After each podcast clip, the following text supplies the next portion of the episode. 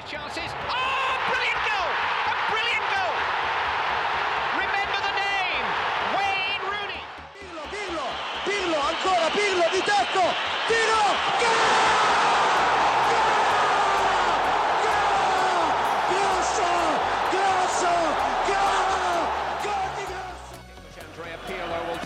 it's volleyed, and it's in. A goal in 50 seconds from Milan. Would you believe it? Paolo Maldini, the skipper, has scored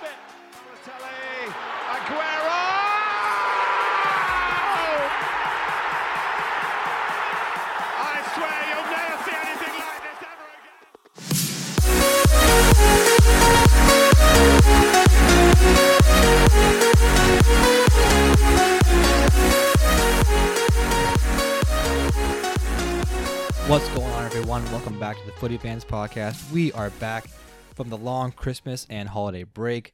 Hope everyone had a good and safe holidays.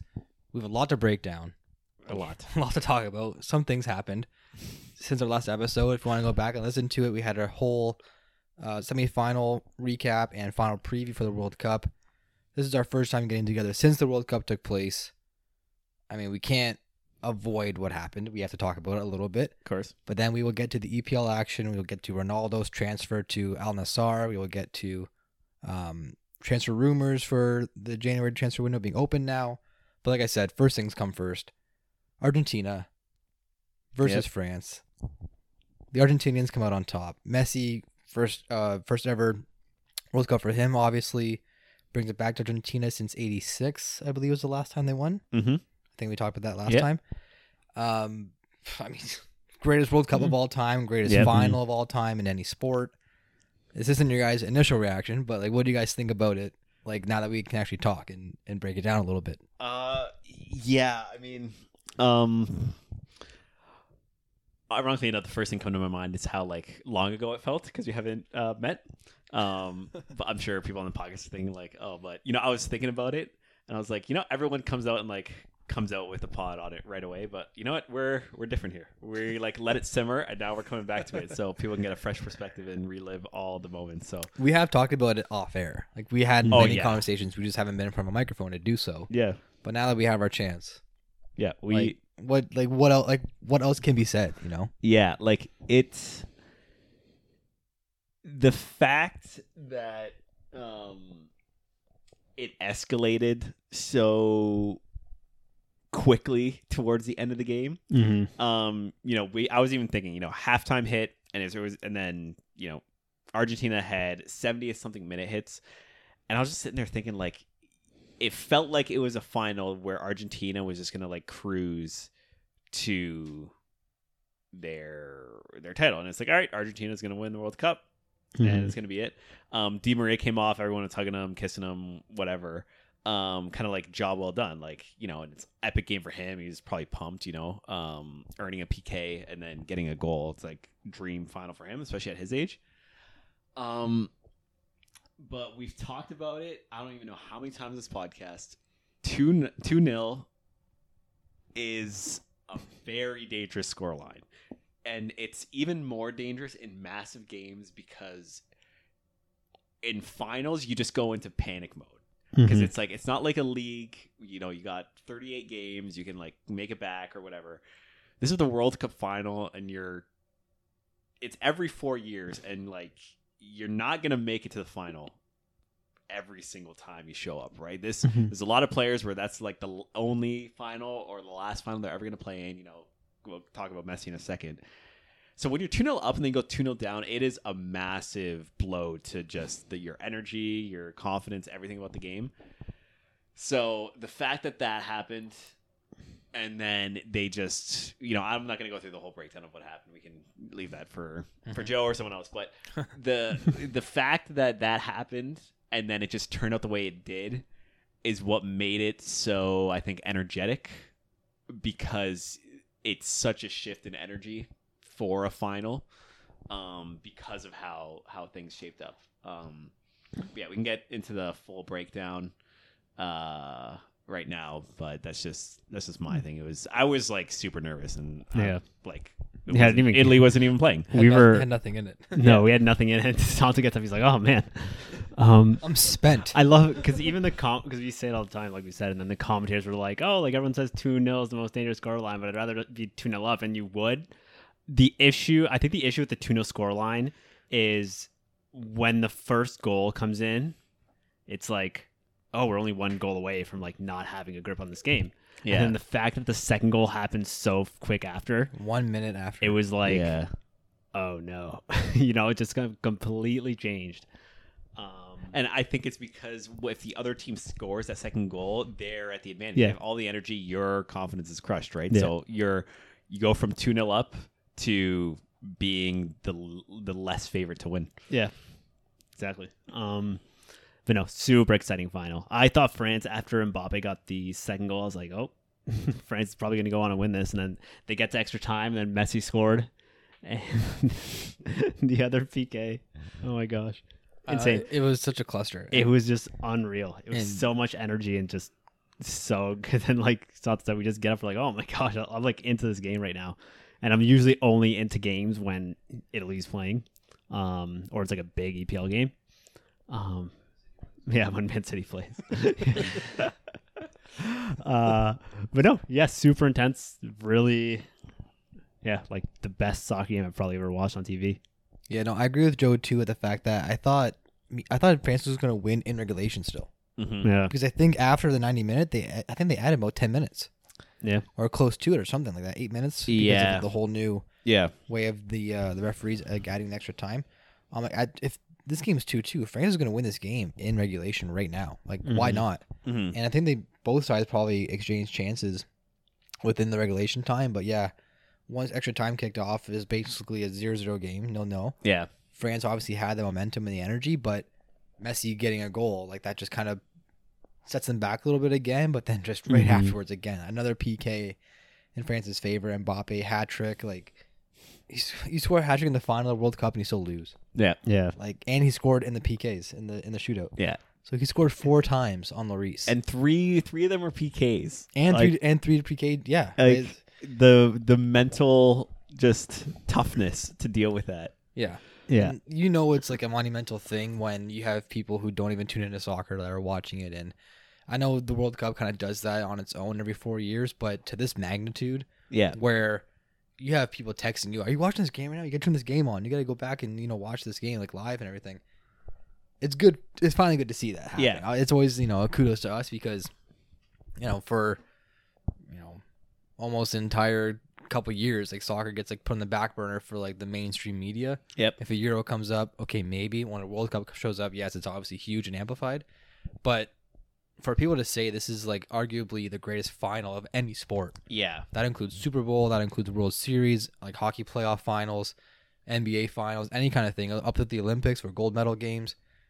For them to categorize this as maybe like a top five of all time Yeah. in the modern era of like sports and social media and everything, that's really cool. Yeah. And it lived up to it Totally. too because it was Yeah. nuts. Yeah. Um yeah, totally agree. I think it's it's one of those things where you, you know, probably there's a lot of people who don't watch footy and they say like, you know, footy's boring. Um and you know, you get games like this and it's this takes it to a whole other level, right? Um but no, I think for for Messi in particular, um, I had the the thought, you know, after the fact, where you know the satisfaction of kind of like grinding out uh, a final like this. I mean, because obviously you can't you can't hide the fact of like the impact he had. You know, scoring scoring the PK. You know, he him being able to do the things he does. I think basically contributed to their second goal. Um, with that little touch he made on the wing, because ninety percent of the time that's just staying in your own half in possession. But um, he did that, scored in uh, extra time. So I think how it happened obviously is going to be like extra satisfying for him.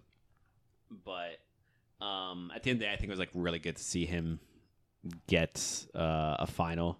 Mhm. Um, you know, we talked about it where you know if he's going to win, it's because like he, you know, earned it type thing. You know, you, you don't just deserve it just because of who you are, but Yeah. he he earned this one for sure. Uh, just I, I still got to look at all his stats for the game, but it'd be interesting to see like how uh what his work rate was like and how much ground he covered.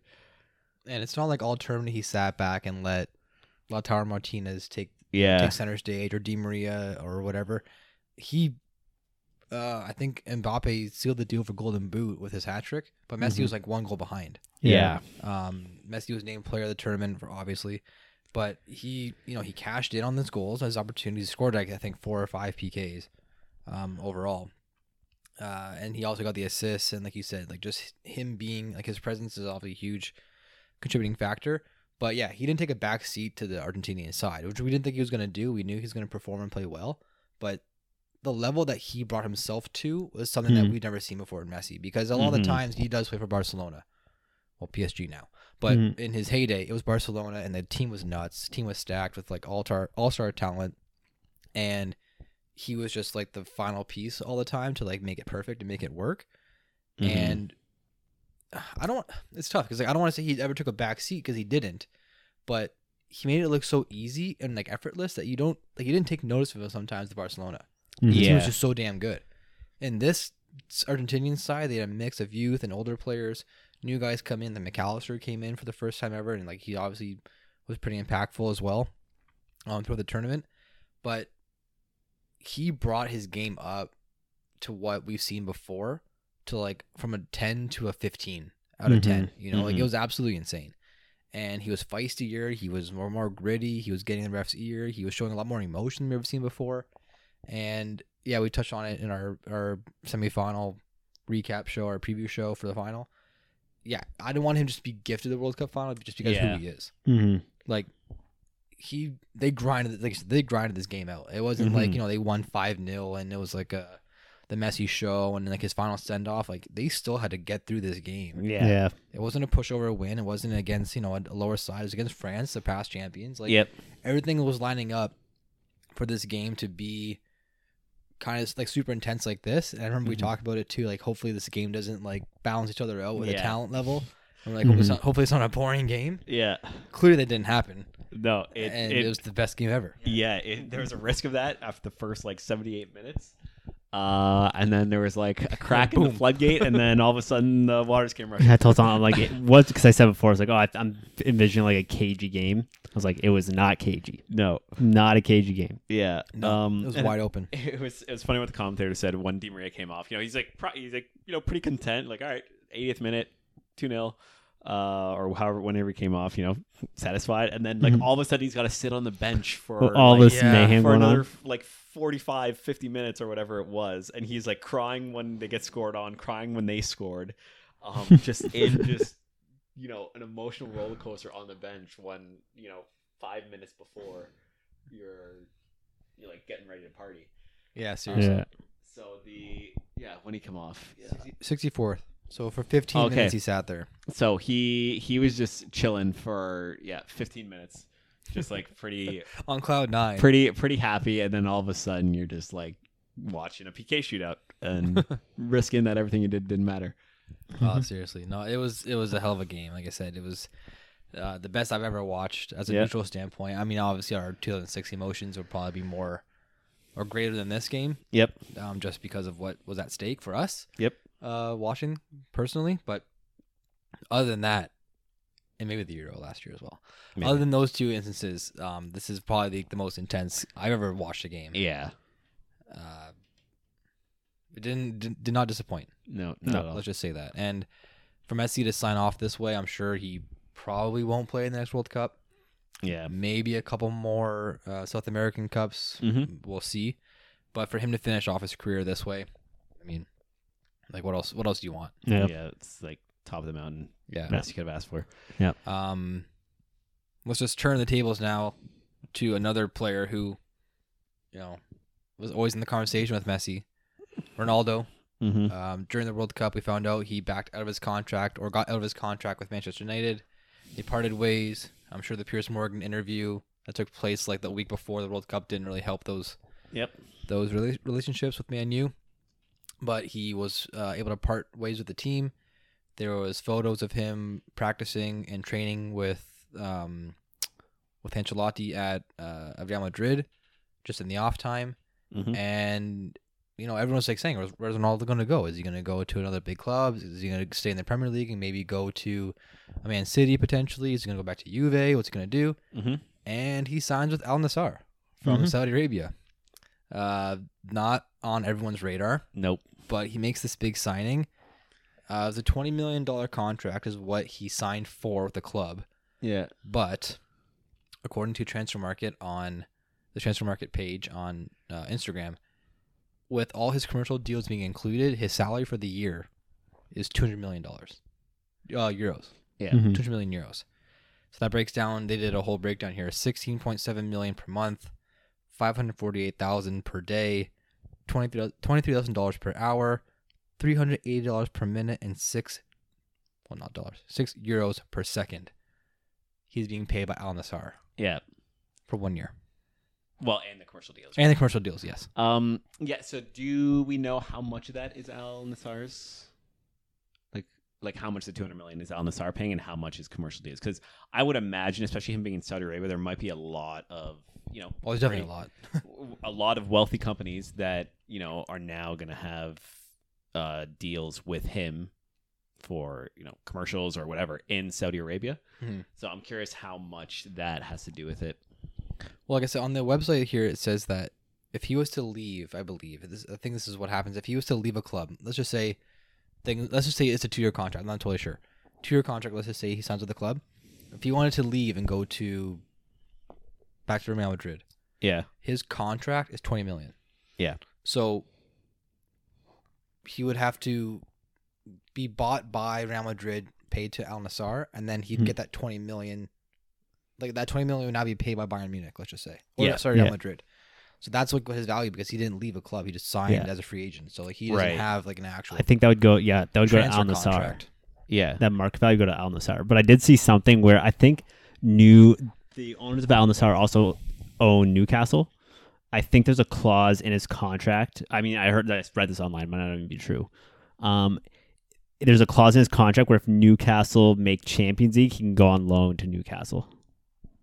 I don't know if that's true, but Oh, they're sitting pretty in third right now. Yeah. I didn't know Al Nassr. Can you imagine Ronaldo make an Yeah. appearance back in the EPL at Newcastle? Jeez. If you're Newcastle, do you want Ronaldo though? Uh, see, that's a weird question because like five years ago, it's a no-brainer. Right. but like it's tough man because my, my okay my dad i've talked about my dad before in the podcast my dad does not like ronaldo Yeah. when he signed with juventus my dad was pissed Yeah. i'm like dad you literally just got like, the best player in the world like what are you mad for and he goes i don't like his personality i don't like his you know his ego and all, everything he brings i'm like yeah but he also brings you 30 goals a year yeah. and helps you win, you know, Serie A titles. That was my dad five years ago. My dad still now says, I would not want Ronaldo on the team. He's still going to get you 20 goals a year no matter where he plays. Yeah. Like if he gets the opportunity, if he gets the playing time, he's going to score you 20 goals. Yeah. He, his value obviously is like a little, like a lot lower than what it used to be or what it is worth. But why would you not want 20 goals a year on your team? Yeah. Like, yes, the ego's going to come with it. Yes, like the flash is going to come with it. But at that, with that, it also brings in money and revenue for your club as well. Yeah. Like it's it's a tough one to look at because he's not like everyone that's 37 years old, 38 years old is on like a farewell tour for the most part, Yeah. right? You would think like Ibra, he's been hurt for a long time, but he's not playing 90 minutes a game and not playing every single game. Um, Thiago Silva, same way. Defender, it's a little bit different than like a winger or a striker would play. But everyone around his age is like fading into like retirement. This guy can play till he's 45 if he wanted to. Yeah. If he just gets the opportunities, he can still hang and play. And I said he can get you 15, 20 goals a year. Easy. Yeah. If he just plays. Yeah, and that's the whole thing. Like, do because obviously Newcastle have a really good good thing going, uh, and it seems like the culture is really good. Uh, Eddie Howe is like building a system and a foundation there. I don't. I'm not totally sold on the fact if bringing Ronaldo in for the short term would be super helpful for them. Yeah, like, I agree. he with would- that. I agree with that. he would be just like a uh, Like a distraction almost. Like it's that, and I don't know if Eddie Howe would be able to like han- like not handle his personality, but like um like manage that ego in the locker room because like no one at Newcastle really has egos. Yeah. So it might be a little bit odd. He would have to accept the fact that he's gonna go and just be like, you know, a squad player maybe. Um, like I don't know, like he's obviously not gonna go ahead of Wilson or anyone like that. You know what I mean? Um, I mean he is still really good, but if he goes, he's gonna accept the fact like, hey, like even though we're in Champions League, like you might not play every single game. Like I'm gonna stick with the squad I have, so, but like we can use you in certain scenarios.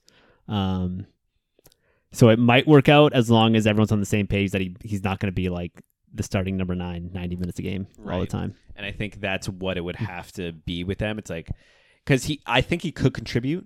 I don't think he's someone you want to Rely necessarily though. rely on or Yeah. build a team around. He, I could, I could see him being someone that's just like you know his role is that they have the squad, and if they like need a goal or they or they need something like 75th plus minute, then he comes in and tries to like influence the game. but how is he different than Messi in that standpoint then? What do you mean? Where like because Messi like Messi starts every single game on PSG. So why can't Ronaldo start every single game for United?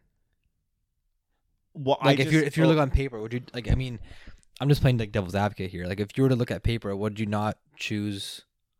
If you're playing FIFA, the game, yeah. would you not start Ronaldo over Callum Wilson up top?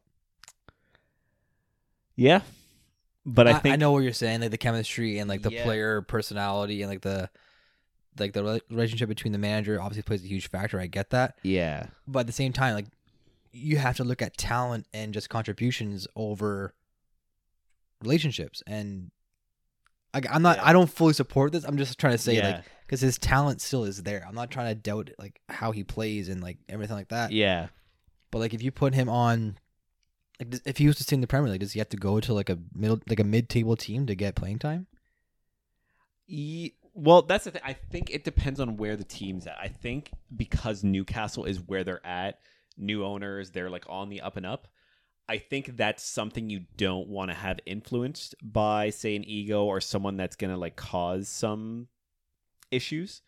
Um, but it was it was a good point that uh uh Owen Hargreaves made. I think he was talking about where I think the big thing at Man U, uh, according to him, was there was like just a massive miscommunication, miscommunication or just a communication, just maybe, you know, whether it was by accident or on purpose, just wasn't there. Um, where it was never really discussed what Ronaldo's role for the team was going to be. You know, being a mentor, being the guy that the younger players could look up to, and like what his role was going to be playing wise. It was just Ten Hag came in and just like started, you know, Mhm. not playing him as much, and it was like, what's going on here? I think there might have been that, you know, communication barrier where it wasn't really discussed what his role was going to be. So then that's where that clash happened, right? So Yeah. It could have worked out there, and I think he could have stayed there if that would have been the role, and I think he might have been okay with that, but it just didn't happen that way. So now he's uh, out. But I don't know if that would be the best thing for Newcastle, Mm-hmm. right? But, Yeah. that, but that's why I think like we knew that with Ten Hag and Ronaldo, like coming into Ten Hag, uh, Ten Hag's like tenure at United, like with him signing there and becoming the new coach, we knew he was not going to play him, Yeah. And I think that's why Ronaldo was so open on his Piers Morgan interview, because he basically ripped apart the club. Yeah. He didn't really talk about Ten Hag that much. He said the manager, like yeah, him and like they didn't get along, but that manager didn't bring him in. Yeah.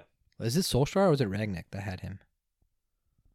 Solskjaer, I believe, right? I think it was Solskjaer. It was the, I think Or yeah, I think I think Ronaldo's first year, well, back was Solskjaer's Yeah, year, and then he got so. and then Yeah. he left like halfway yeah. through the season. And then he had Rangnick. yeah, so Ronaldo getting there was not Rangnick, who helped appoint Ten Hag. Yeah. It was not Ten Hag's idea, who's the manager now. It was the Yeah. club, and like I said, I think before, um, we we talked about it before. I, I've mentioned it before. Solskjaer was a pawn in like the Man U organization. Mm-hmm. Like I think he was just plucked and picked and put there and was told to do by the club.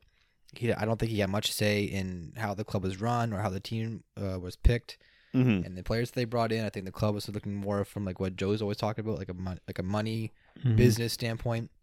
And when when Ronaldo became free, they're like, okay, we got to get him. We got to bring Yeah. him back. It's gonna be huge for the jersey sales. It's gonna be huge for the attendance. We're coming off a COVID hit year. We're down in you know revenue for for fan tickets and all that stuff. Yeah. So they're gonna bring in their golden boy. Mhm. And I mean, to his credit, he was impactful his first season there.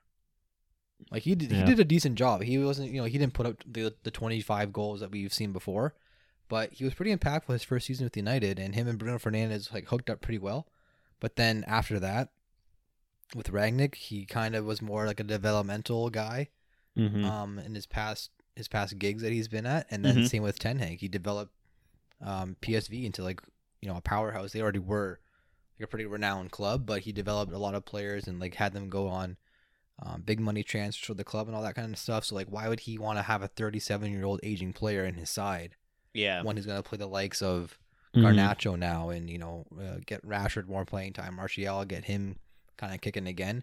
Yeah. Why would he pick this guy to play? Yeah. So I think just personally, like that move to United looked good two years ago, just for like the time period. But then Yeah. he was never in the plans for the future with United, Mhm. especially now with Ten Hag being there. It's like you can't. You can't have your cake and eat it too. You can't have Ronaldo be there as like your golden poster boy, but not get playing time Yeah. because that's going to hurt both parties. It's going to hurt Ronaldo and the club. Yeah. Yeah. Totally agree. Yeah. Yeah. I mean, He I, he could have been like Everton or something, or like Leicester. Maybe that would have worked. yeah. Well, that's the thing. If he if they would have had that that like conversation with him, who knows? Maybe it could have like worked out, and then he like stays at stays at Man U. I mean, thinking about it now, I don't think he would really fit in there. Where it's like you know he stays at Man U, becomes like involved with the team and a manager. Thinking about it now, I don't really think that's his role. I think you know he would just go to the next challenge. Mhm. Go, you know, eventually I do see him in the MLS. Um, In his mind, he's still 25. Ronaldo. Yeah.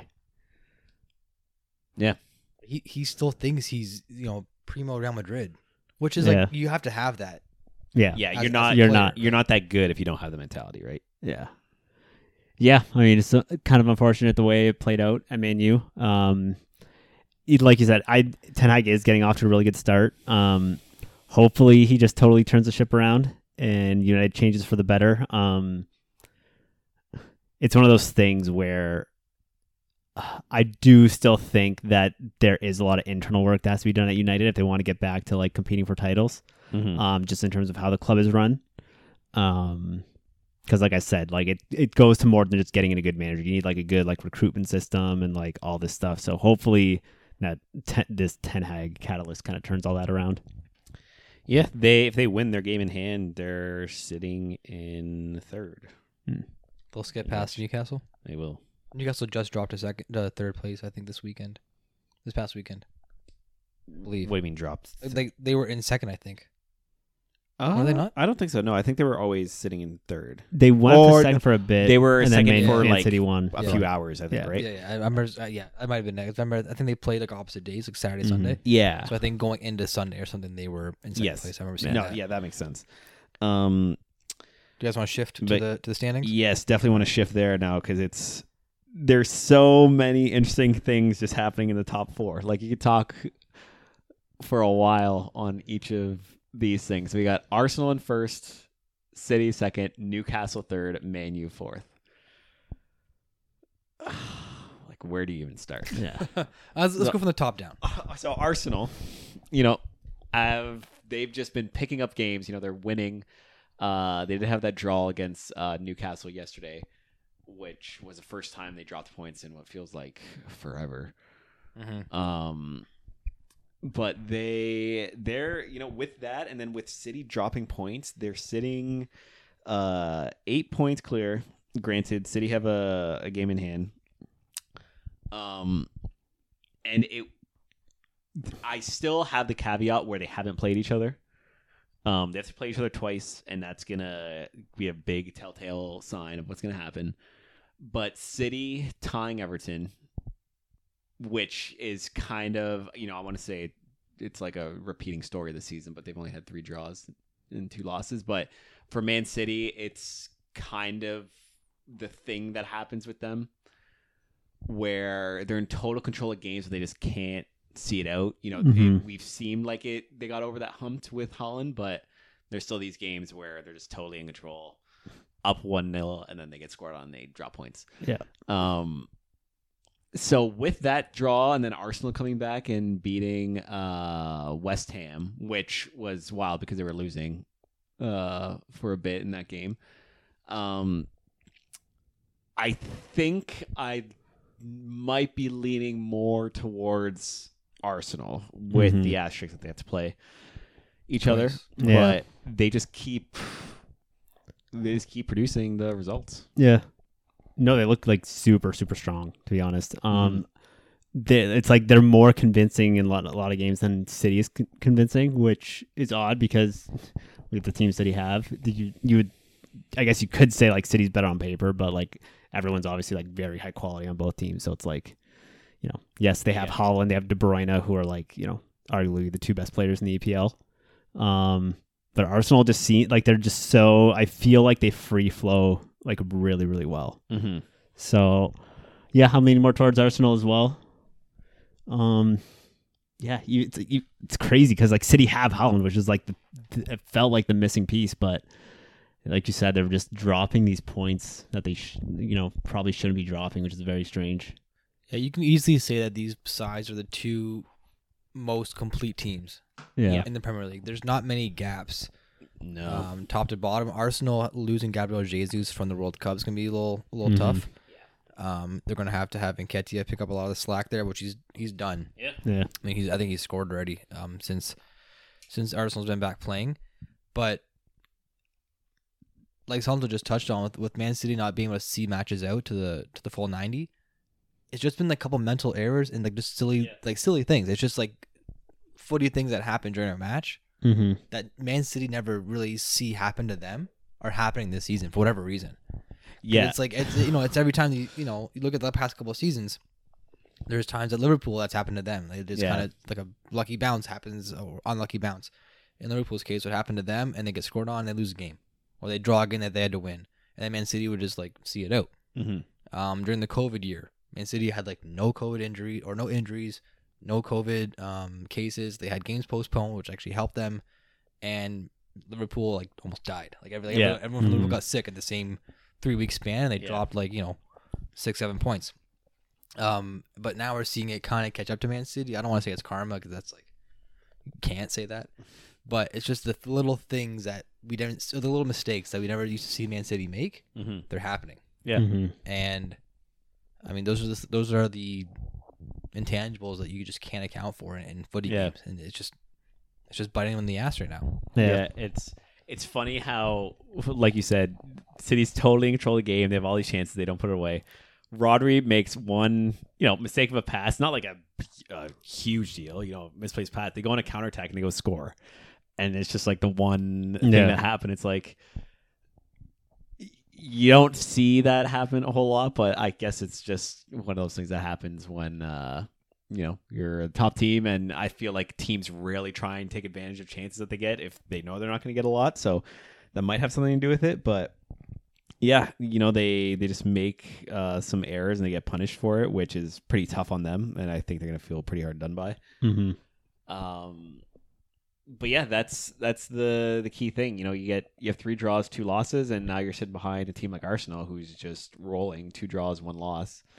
Um, yeah. Um, I personally think if Arsenal beat City in any of those games, I think if Arsenal come away with a win and a tie against City in the two matches they have to play against each other, I think it could be wrapped up. Yeah.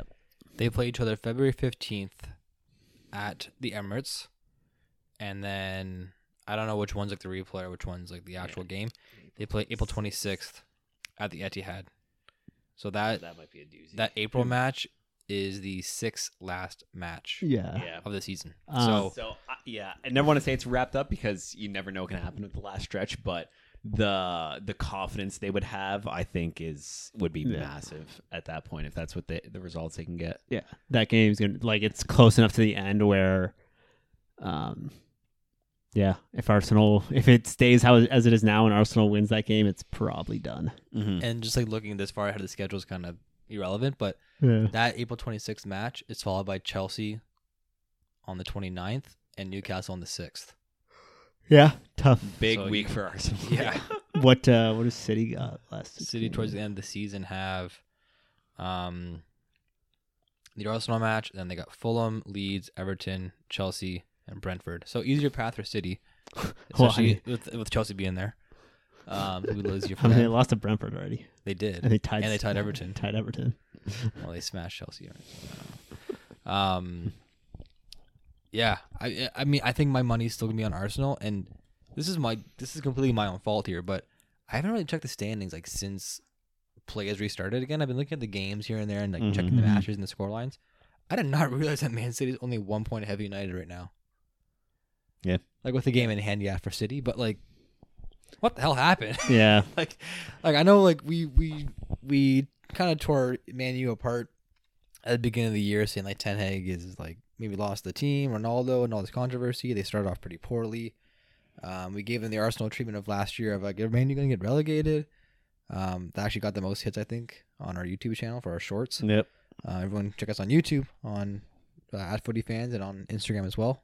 Uh, we post reels on there and everything, but they're back. Like Man U's Yeah. back. Mhm. Like Ten Hag's got them playing pretty well, and to be at this stage of the season, like halfway through, pretty much, to be only one points back from like your main city rivals, like they haven't Yeah. been here for a long No, time. it's been a Like, while since they've been here. it's been a while since they've been in the Champions League um, standings or kind of sniffing around there.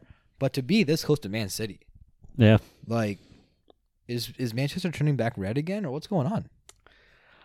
I wouldn't say it's turning red.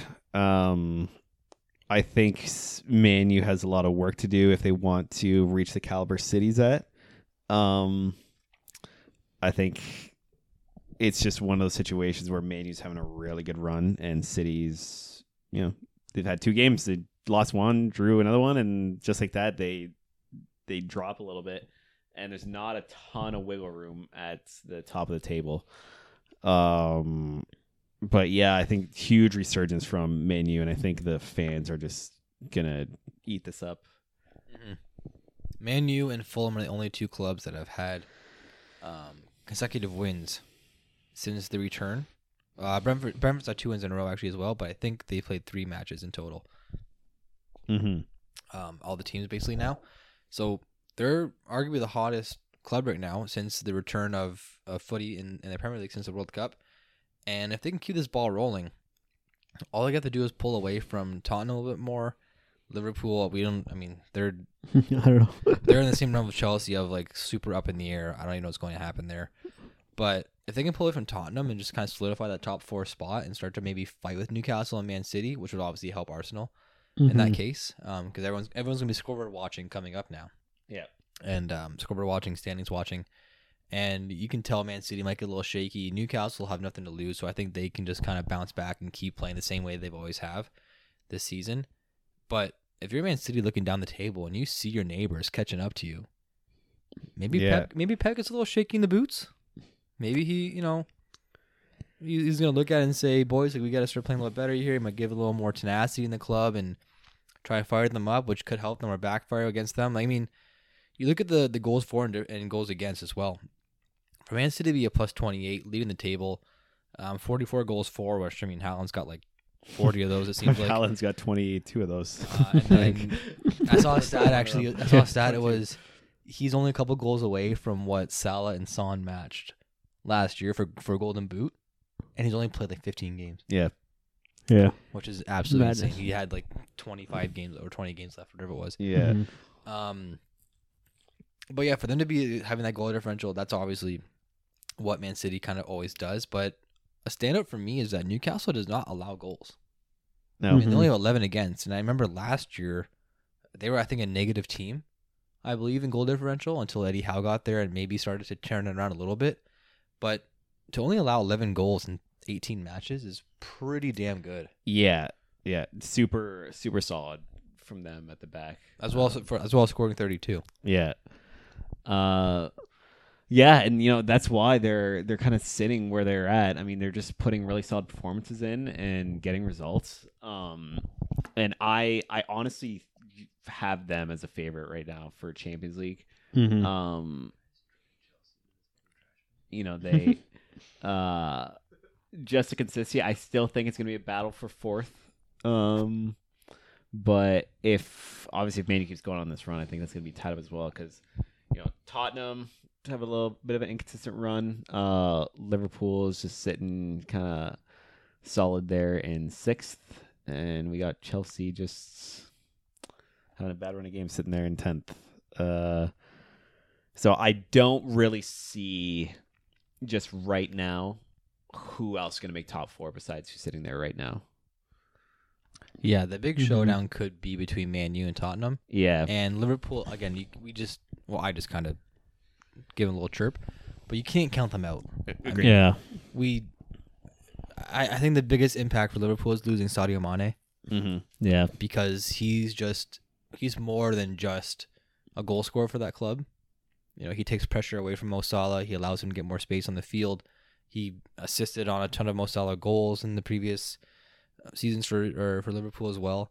So his absence has been massive. hmm and by them trying to fill in the gap with like Darwin Nunez, um, who's the other guy, uh, Diaz that they have there too. hmm It's just not the same, Yeah. right. and I think that's been a pretty big downfall for Liverpool. I mean, they have scored 34 goals, but them giving up 22.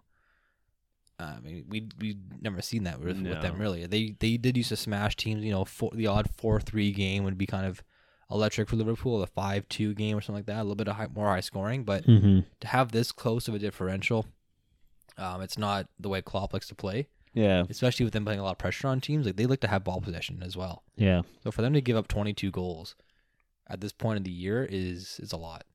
Yeah. And but if again, if if they can just you know spend the time to lock that down, they can come back easily Mhm. and they can put a run together of you know five six wins and they could hop up into those you know top three top four spots pretty easily. They're sitting in 28 points right now, seven back from United in fourth. But the cool part about EPL is that's three points a game, man. mm-hmm. It's three point swings every single time you play. yeah, So like, you just come back in two games. United drop two, Liverpool win two. Boom, they're one point back. Yeah. like just like that. And you can, you can say that for anybody as well. Like it's obvious, but when again, if you're table watching and you watch Liverpool start climbing the ranks, you might get a little scared. Mhm. And I mean, we normally we're talking this time at the Christmas break, and they've already played what 22 games, yeah, 23 games or so. yeah. There's still a ton of footy left in the season, boys. Yep, got quite a lot to quite a lot to play. The most games Yeah. played is 18 by some of these clubs, and as low as 16 by others. Yeah, We still So- got Yeah. 20, you know, 20 22 games. games. left for another team. 20 games, yep.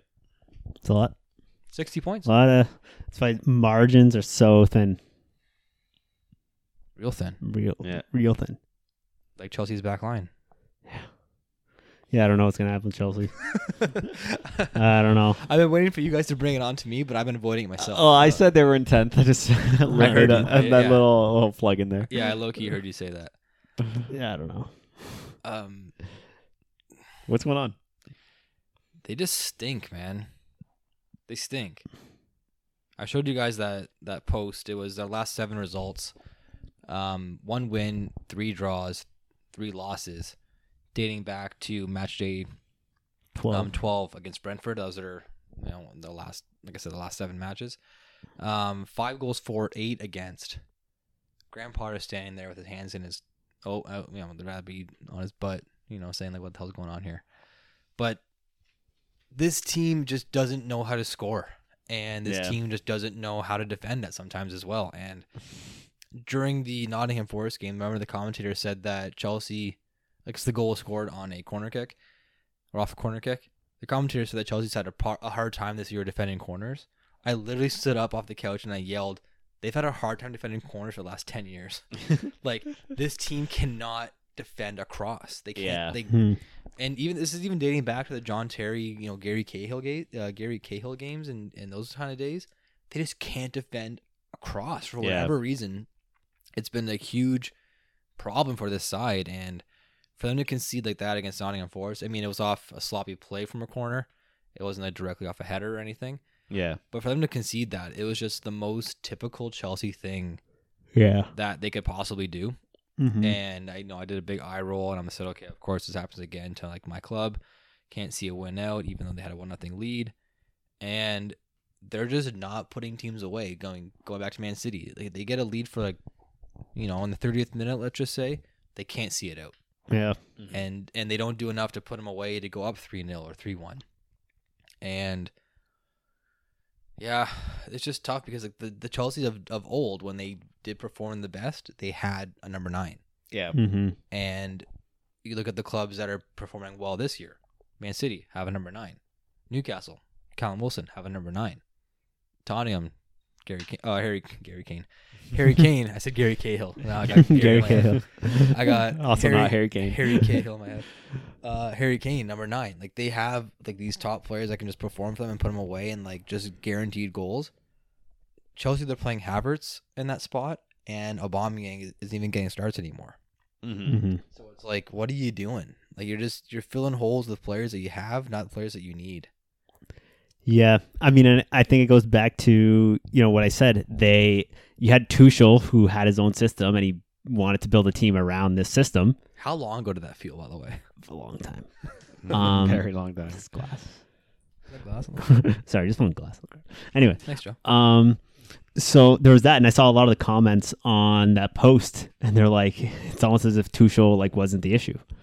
Um, and like I, it's it's going back. Like I don't know if that was the best decision, you know, because this team was built around like Tuch- Tuchel, and he won like they won Champions League 2021.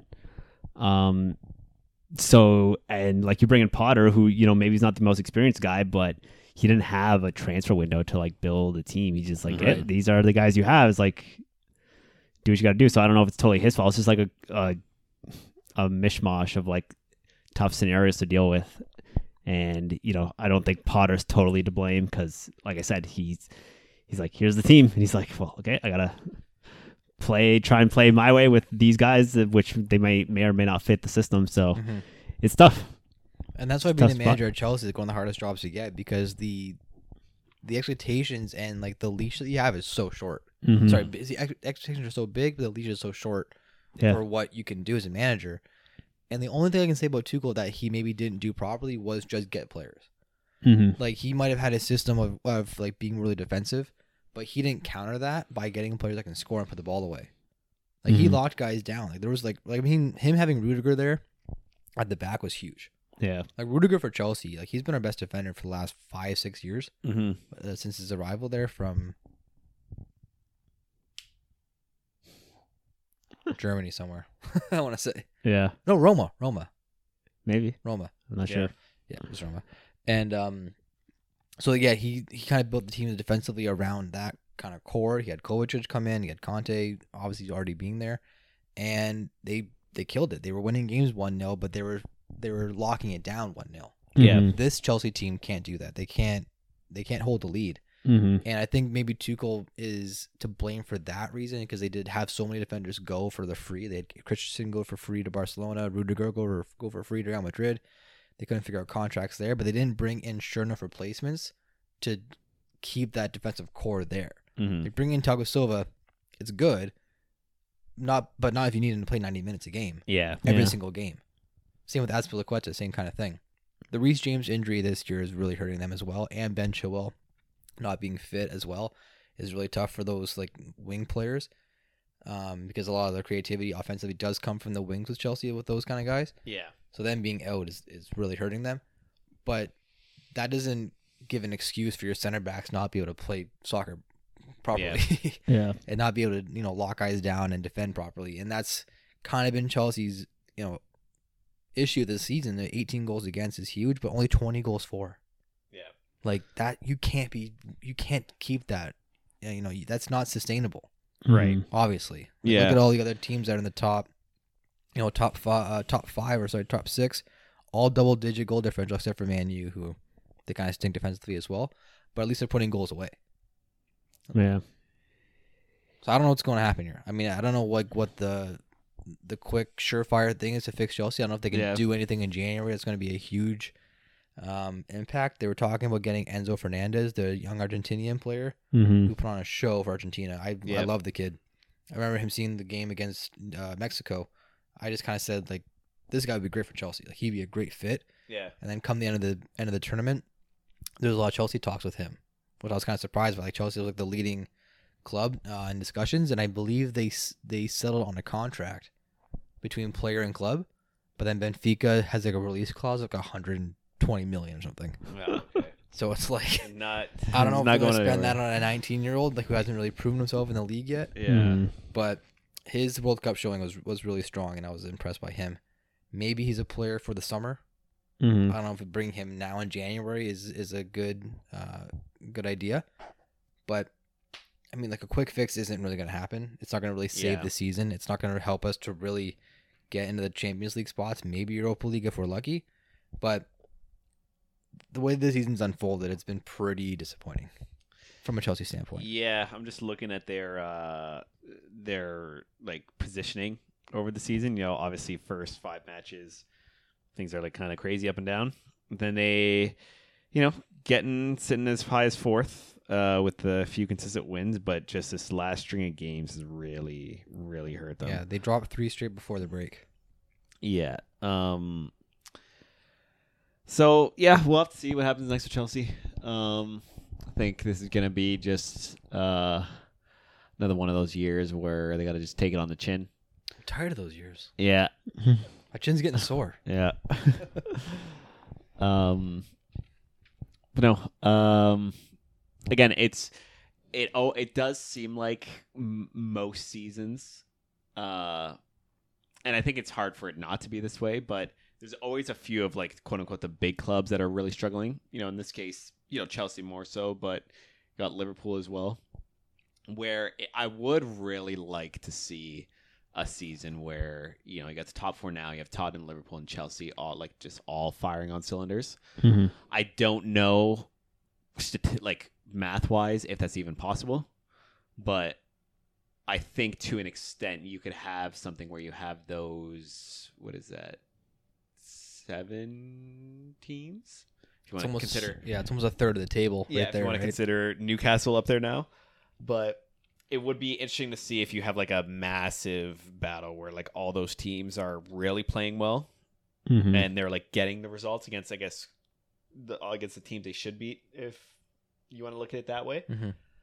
But yeah, it just does seem where there's always one of those teams that are just having a really rough go. Yeah. Yeah, it's like an outlier team, like like Yeah. Man U for the last couple of years. Yeah. And before that, it was Tottenham the last couple of years, and then Chelsea. And uh, Well, I mean, it's so like com- like it said, the EPL is so competitive. Like you look now with Newcastle up, there's a, there's like seven quote unquote like big teams fighting for four Champions League spots. And you got Fulham, who's having a great run. Brighton is still doing really well, even with Graham Potter leaving.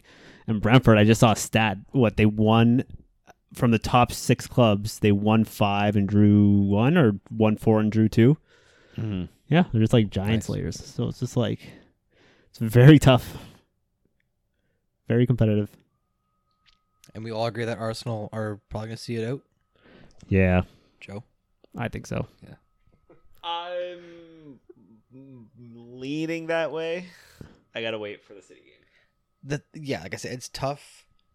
Like Arsenal has done enough. Yeah, Arsenal has done enough for me to be confident in them this year. Yeah. So far, they they haven't really had slip ups. Yep. Yeah. Like the one loss to Man U. Okay, you're gonna lose a game. Yeah, Like it's gonna happen. You didn't lose to freaking Nottingham Forest. Yep. You lost to you know Man United. Um, the two other draws just took place against Newcastle, and you know, Yeah. sec- third place team in the league right now. And then the other draw, I don't know who they tied. yeah. Um, it's it's just it's interesting just thinking back to the documentary where like last year was all about Champions League. Like we need to make Champions. Let's just get there. We just Yeah. get there. So close. Don't make it. This year, it's- it goes from that. It goes from like bottom of the table, start of last year, to now. It's like we better win the title. And you gotta just get, like and and like you're like you, you're a team that can say that. Like it's not like you're bottom of the table. you- Like you Mhm. are Arsenal, hmm and now it's this year. It's like no, like we're. It's not crazy that like we're a good enough team. Like we are competing for titles. Like Mhm. that's just what our team identity is now. Yeah. And I mean, a lot of the time on this podcast, I think we talk more, we give more praise to the players than we do to the manager. Arsenal's turnaround has been a lot of the manager. Oh yeah. Yeah. Like, and going back to that documentary that Tom just talked about, like we get to see it firsthand, and you can see behind the scenes and like what an what a manager can really do to impact a club. Arteta, like he's all in, Yeah. no pun intended, for for Arsenal, right? yeah. and he- like his his tactics, his personality, his emotion with the team. I mean, there's maybe three other managers in the league that can maybe do that. Maybe Pep, maybe Mm-hmm. um, maybe oh sorry, maybe yeah, maybe Pep or Klopp can kind of match that level of intensity for Yeah. for the club. Mm-hmm. And uh, it just goes to show too that just bringing in players that are going to fit the side. They needed a, they needed a striker. They're bringing Gabriel Jesus. Yeah. They need an impactful like wing player, defensive player. They're bringing Zinchenko. Like Mhm. Everything, like everything that Arsenal has done for this year has worked. Yeah. And them losing Gabriel Jesus for I don't know how long it's going to be now, but from the World Cup, this is kind of the first adversity we're going to see Arsenal face this this part of the season. Yeah. Um, hopefully he gets a speedy recovery and can come back and help them out. But Mm-hmm. you know, you win your game, your first game back, you draw against Newcastle. I mean, that's probably best case scenario going forward for them. But we'll have to see, like you know, what can what they can do, and hopefully what they can sustain these next couple of games because it's going to Mhm. be like like this part of the season right now. You can really see a lot of moving and shaking because coming off the World Cup, teams might be a little bit sleepy. They might be a little bit groggy. A lot of players coming back. Um, I mean, some guys that played for Argentina, like Mac Allister, just came back like yesterday, I think, Yeah. for for Brighton. So he's already missed two or three matches Yeah. um, same players like from France or wherever. They might not be back in full side yet. So we'll have to see in the next couple of games like what that's gonna mean for a lot of clubs. But if you were to be a club to try and snatch a few points, like now would be the time. Mm-hmm. You know, try and get some places back. Now would be like the ideal Yeah. scenario for that to happen because once a few weeks go by or a month goes by and we're getting to February, you know that both teams are gonna be or every club's gonna be full force. But then Champions League comes back into play Mm-hmm. you know those draws come in. You're going away to Real Madrid. You're going away to Newcastle or going away to whoever Bayern Munich. It's going to be uh, you know a tough road ahead. But Mm-hmm. in Arsenal's case, like Alonso just touched on, they got Europa League. Yeah. A little less, little less competition than you know Yeah. Man City playing against who Uh. Leipzig or something or I forget. Yeah. It's not a massive round of six, Yeah. round of sixteen tie. I think Leipzig. Chelsea got Borussia Dortmund. Yeah. I think so. I think who's playing Barca's playing PSG. Is that right? Um. I don't know. Gotta check here. Yeah. I don't even know when Champions League starts again. It's February. Yeah. Jinx.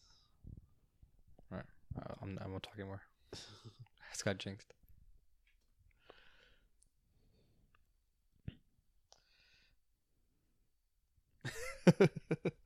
We're all trying to look and like so you can find it first. Who's gonna win? Got terrible internet right here. Oh, here we go. Tuesday. Ah. Oh, here we go. Yeah. Oh, PSG and Bayern. That's it.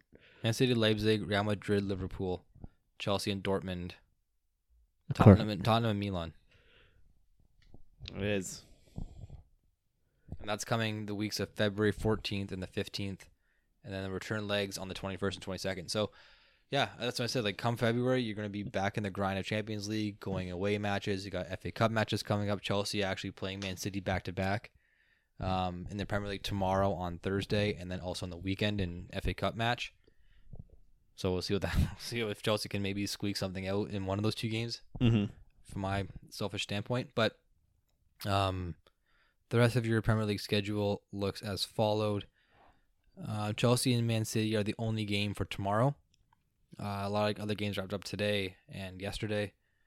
And then on the weekend, Aston Villa versus Leeds, Man U and Man City on 14th. the January 14th. 14th. So I think actually might be that might be postponed.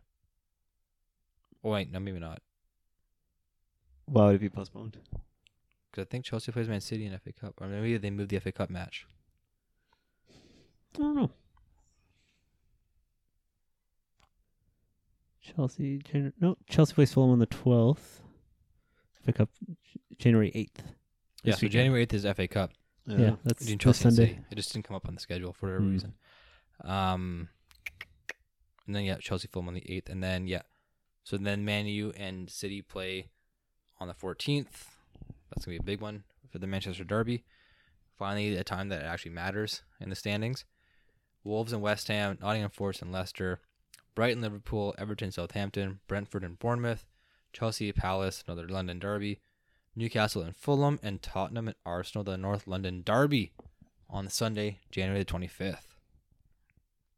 Really good Juicy. run of games here. Yeah, so we have it's FA Cup weekend this coming up weekend. Yep. Mhm. Um, highlighted by the Chelsea Man U, uh, Chelsea and Man City match. But yeah, I mean it's, it's going to be like I said, it, it's th- these next few games are going to be so intense because it's just everyone's adrenaline's pumping and everyone's back to playing competitive footy for the for the domestic clubs. Uh, and a lot of these guys too, like guys from Leeds, like how many guys left to go to you know the World Cup? Guys Yeah. from Bournemouth and Nottingham Forest, they've just been sitting around Mhm. just chilling. So they're hungry. They're chomping at the bit. So it's going to be interesting to see how many relegation sides as well can kind of pull themselves out Mhm. of that spot. Southampton dropping points today to Nottingham Forest uh, does not help their campaign Nope. to try and stay afloat. Along with Wolves and Everton, who are now dropped in the relegation zone. Look at the red down here on this on these I mean, it's crazy. Like these teams Christmas too. tree down here. Like Southampton, Wolves, Everton, West Ham. Like those are good. Like they're good teams. Everton's back in a relegation scrap after last year too. After all that, Yeah, I know. Joe just Like- looks down in disappointment. after all that, they're It's just like all the excitement. Oh man, they're It's- just back at the, Five five points separate twentieth to thirteenth. Yeah, That's again. Again, we talk Yeah. about two wins. Leicester three win losses in a row. Yeah, there's five Oh my points between gosh. that, and then five points Yeah. between the 13. There's a clear, there's a clear cutoff. I mean, now there is between Crystal Palace and like the bottom teams. yeah, It's like very Crystal quick Palace twenty two. Like Yeah, but of those 13 teams in the bottom, like literally any of those can get relegated. I mean, pro- you would think probably not Leicester, but I don't know anymore. Yeah, who knows? Yeah, I've never actually. I mean, it is still a little bit early. Um, I mean, I don't. I don't know if I've actually ever seen this with with with like everyone here has played at eighteen or seventeen. I don't know if I've ever seen it this tight. Yeah, I mean, we'll see. Like twentieth and thirteenth. we'll see as it gets a little bit later. Like like you said, it's it's not early, but I don't know. Heck, Wait, also si- How is West from Ham this from low? 10 to 20, only one team has won a game in the last in the last match. yeah, like Chelsea tie, Nottingham Villa Forest. tie, Palace loss, Leicester loss, Leeds tie, Nottingham Forest, hey, they beat Southampton. Bournemouth loss, West Ham tie, Everton loss, Wolves tie, Southampton loss. Like just not a good run of form for the bottom half of the table. yeah. Oh, man. um, And I include Chelsea in the bottom half. Yeah, definitely a clear clear gap here. Um might be a very interesting relegation battle. I can't go Hey. back. who's like who's gonna get relegated? Southampton. Wolves doesn't. Wolves don't score. Wolves just don't score goals. And then the third one there. I don't know. I, I think maybe Bournemouth can slide back down. Yeah, I I don't see Everton getting relegated or West Ham. I think I think it's gonna probably be Leeds, Nottingham, or Bournemouth. But yeah, Wolves like Wolves can't score. They have eleven goals. Eleven.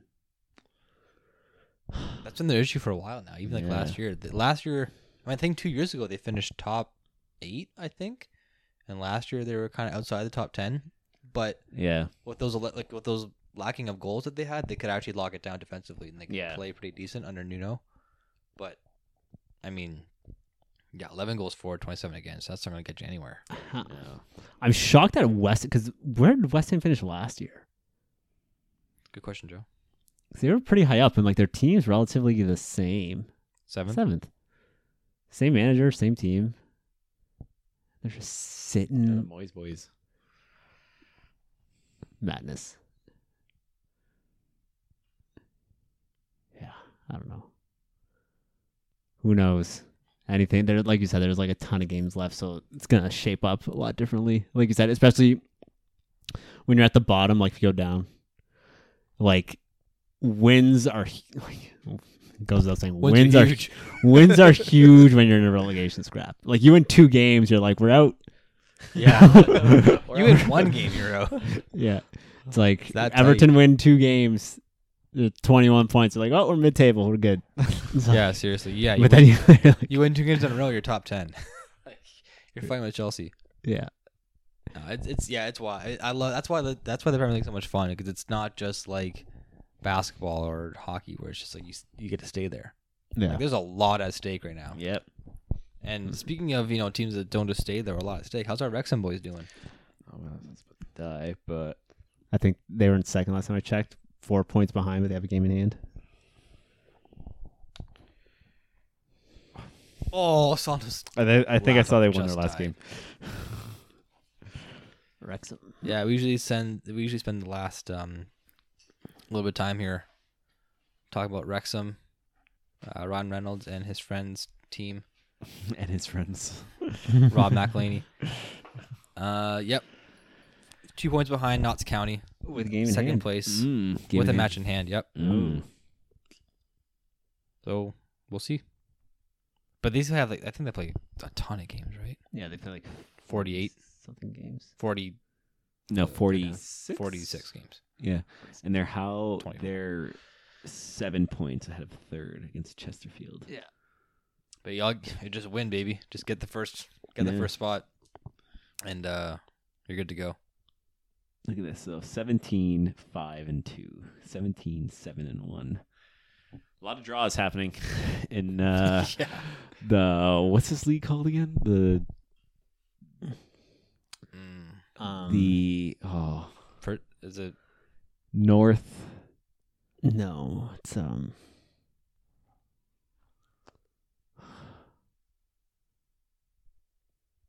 National League. National, National League. League. Yeah. Yeah. Shout out to Ryan Reynolds, Rob. Hope the team can make it out. Documentary. Their owners, RR McReynolds Company LLC. nice? Right. McReynolds. That's good. McReynolds Company. Um, He made a made a corp to buy the team Huh? No, he, like he has like Mint Mobile and all that stuff too, and the gin. under RR McReynolds. no, they probably made that. own. They team probably club. made that. That's that's Ryan Reynolds and that's Ryan Reynolds. so that's Ryan Ryan, Rob Reynolds McReynolds. McReynolds is what that company name is. Ryan and Rob McReynolds. Yeah. Ryan Reynolds. No, Rob and Ryan McReynolds. Rob and Ryan or Ryan and Rob? Well, whatever. Probably Ryan and Rob. Ryan gets first first billing. Ryan and Rob McReynolds company. Mint Mobile is probably not under Oh my the gosh. McReynolds company. I think Rob would say yes to that. Ryan Rob. Get a piece of that pie. I didn't even realize. That's so funny. I was like, oh, it's owned by Ryan Reynolds Corporation, R&R McReynolds Company. It's like, Yeah, what's that's Ryan's. McReynolds. it's Ryan's. I mean, it's- yeah. I mean, the mix just like a little abbreviation. There. It McReynolds. still says Reynolds, which I'm sure they, they Crazy. talked about that in their in their Oh my business meetings. Gosh. Um, Ryan gets top billing most of the time, I believe. Um, but yeah, that's your that's our little wrap up for for this uh, this episode for this week. Uh, I'm sure we'll probably get back. Yeah, we'll get together next week. Yeah. definitely. Of course. Um, just discuss everything that happens. But if that's it for you guys, Good. Yeah. all right. I want to thank everyone for listening. You can get the podcast on Spotify, on Apple Music, um, Google Play Songs, whatever it's called. um, all that stuff. We're on Instagram, Twitter, and YouTube. Um, yeah. We'll tune in next week after all the week's action. See everyone. See ya. Ciao.